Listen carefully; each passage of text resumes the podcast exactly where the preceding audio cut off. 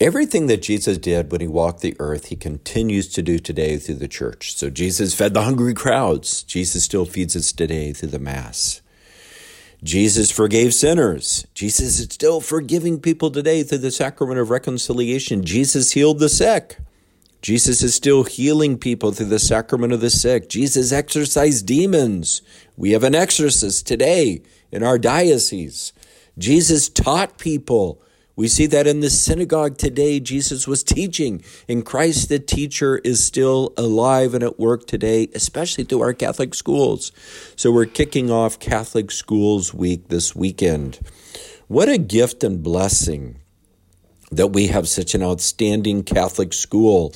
And we are a tithing parish, meaning we don't have tuition at our Catholic school, but we fund our Catholic school and all of our ministries through our Sunday offertory. It's so important that Catholic schools don't become elitist or only available for the wealthy. Our Catholic school is open to all of our families, no matter the socioeconomic background of a family. Well, I just want to take this occasion to thank our outstanding principal, Diana Tate, our vice principal, Charlie Huber. I don't think we could have better leadership right now at our school. And we have outstanding teachers who love our children. Also, a huge game changer at our school in this last year has been the addition of our campus minister, Sister Lucia. The presence of all of our sisters in the parish is such a profound and beautiful witness. They stand as signs of contradiction to our world today. We live in a value, world that values riches, and our sisters have made vows of poverty. We live in a world that values do your own thing, be your own person. No one tells you what to do, and our sisters have made vows of obedience. We live in a very sexualized world, and our sisters have consecrated and espoused themselves to Jesus as virgins, and they're happy. They're living a countercultural life. And so, what a beautiful witness to the gospel they provide. Well, Sister Lucia, our campus minister, has worked hard also this year with our counselor, Lucy Kuhn, to implement, implement education and virtue, teaching our children right and good behavior. There is such a thing today still as right and wrong, and we can teach our children good habits called virtues. Sister Lucia has worked hard also to implement theology of the body. Look, we're living in a very confusing time. People are confused today over basic things like their identity, what it means to be human, what it means to be a man or a woman, what constitutes marriage. How beautiful that we can teach our children that they are good, that they're beloved children of the Father, that their bodies are good, and that they have a purpose for their life. Our Catholic schools are more important now than ever.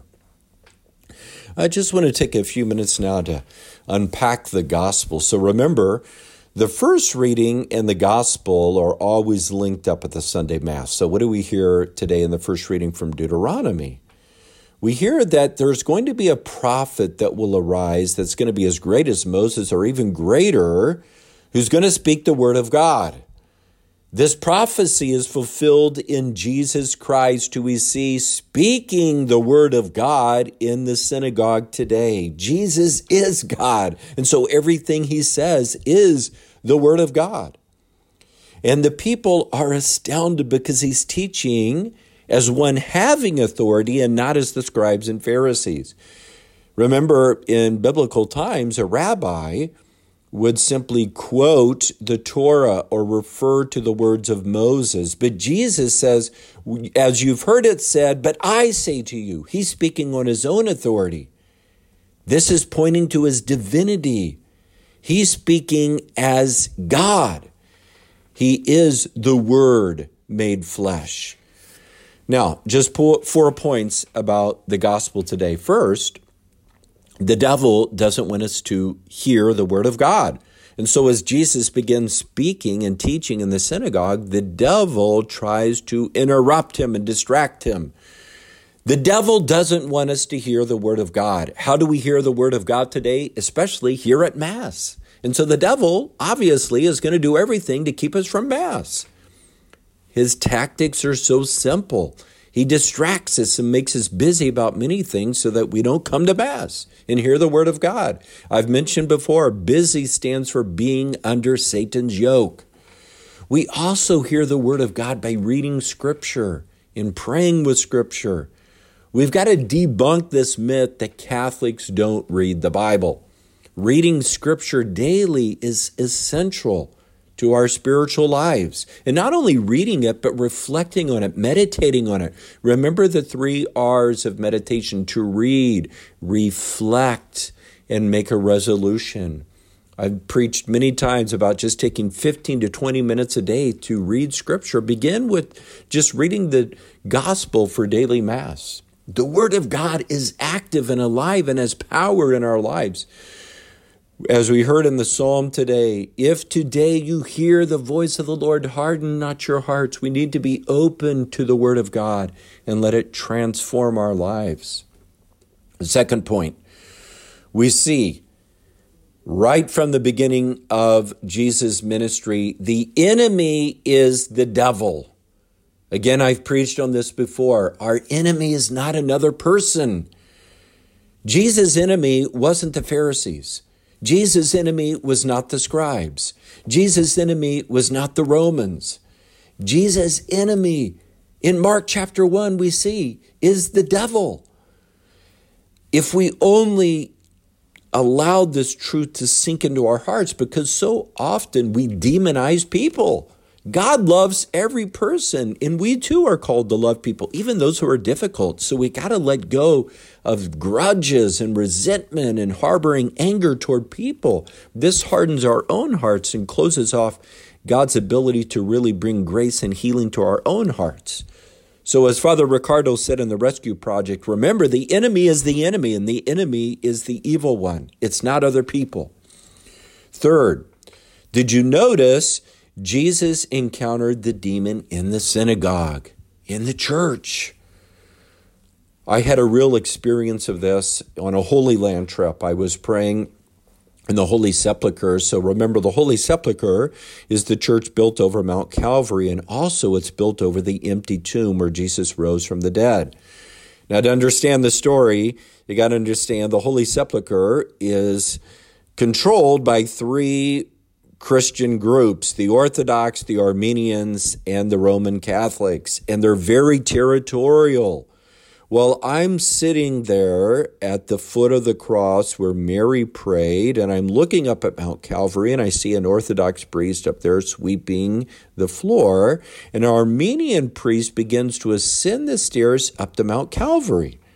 The Orthodox priest holds out his hands, staving him off, but the Armenian priest kind of hustles himself up on Mount Calvary, and to my total amazement, I see a fight break out on Mount Calvary. This Orthodox and Armenian priest begin to scuffle with each other. The Orthodox priest takes the backpack of the Armenian priest and throws it off Mount Calvary. I was totally aghast. But then I thought, why would I be surprised that there's a fight right at the foot of Mount Calvary. This is exactly where the devil is going to strike. The devil wants to sow internal division. He's going to be at work getting Christians to fight against one another. And so today we have a split between the East and the West, the Orthodox and Catholics, and then we have all these Protestant denominations that are broken off the Catholic Church. This is a scandal in our world today we have turned inward and we're fighting amongst each other, which is inhibiting our mission. And what is our mission? To announce the gospel and to speak the word of God to people, to announce the gospel. So, the devil is going to be at work in the synagogue, in the church, sowing division, getting us to turn inward, fighting amongst each other, sowing division. We have to be united to go outward to proclaim the gospel.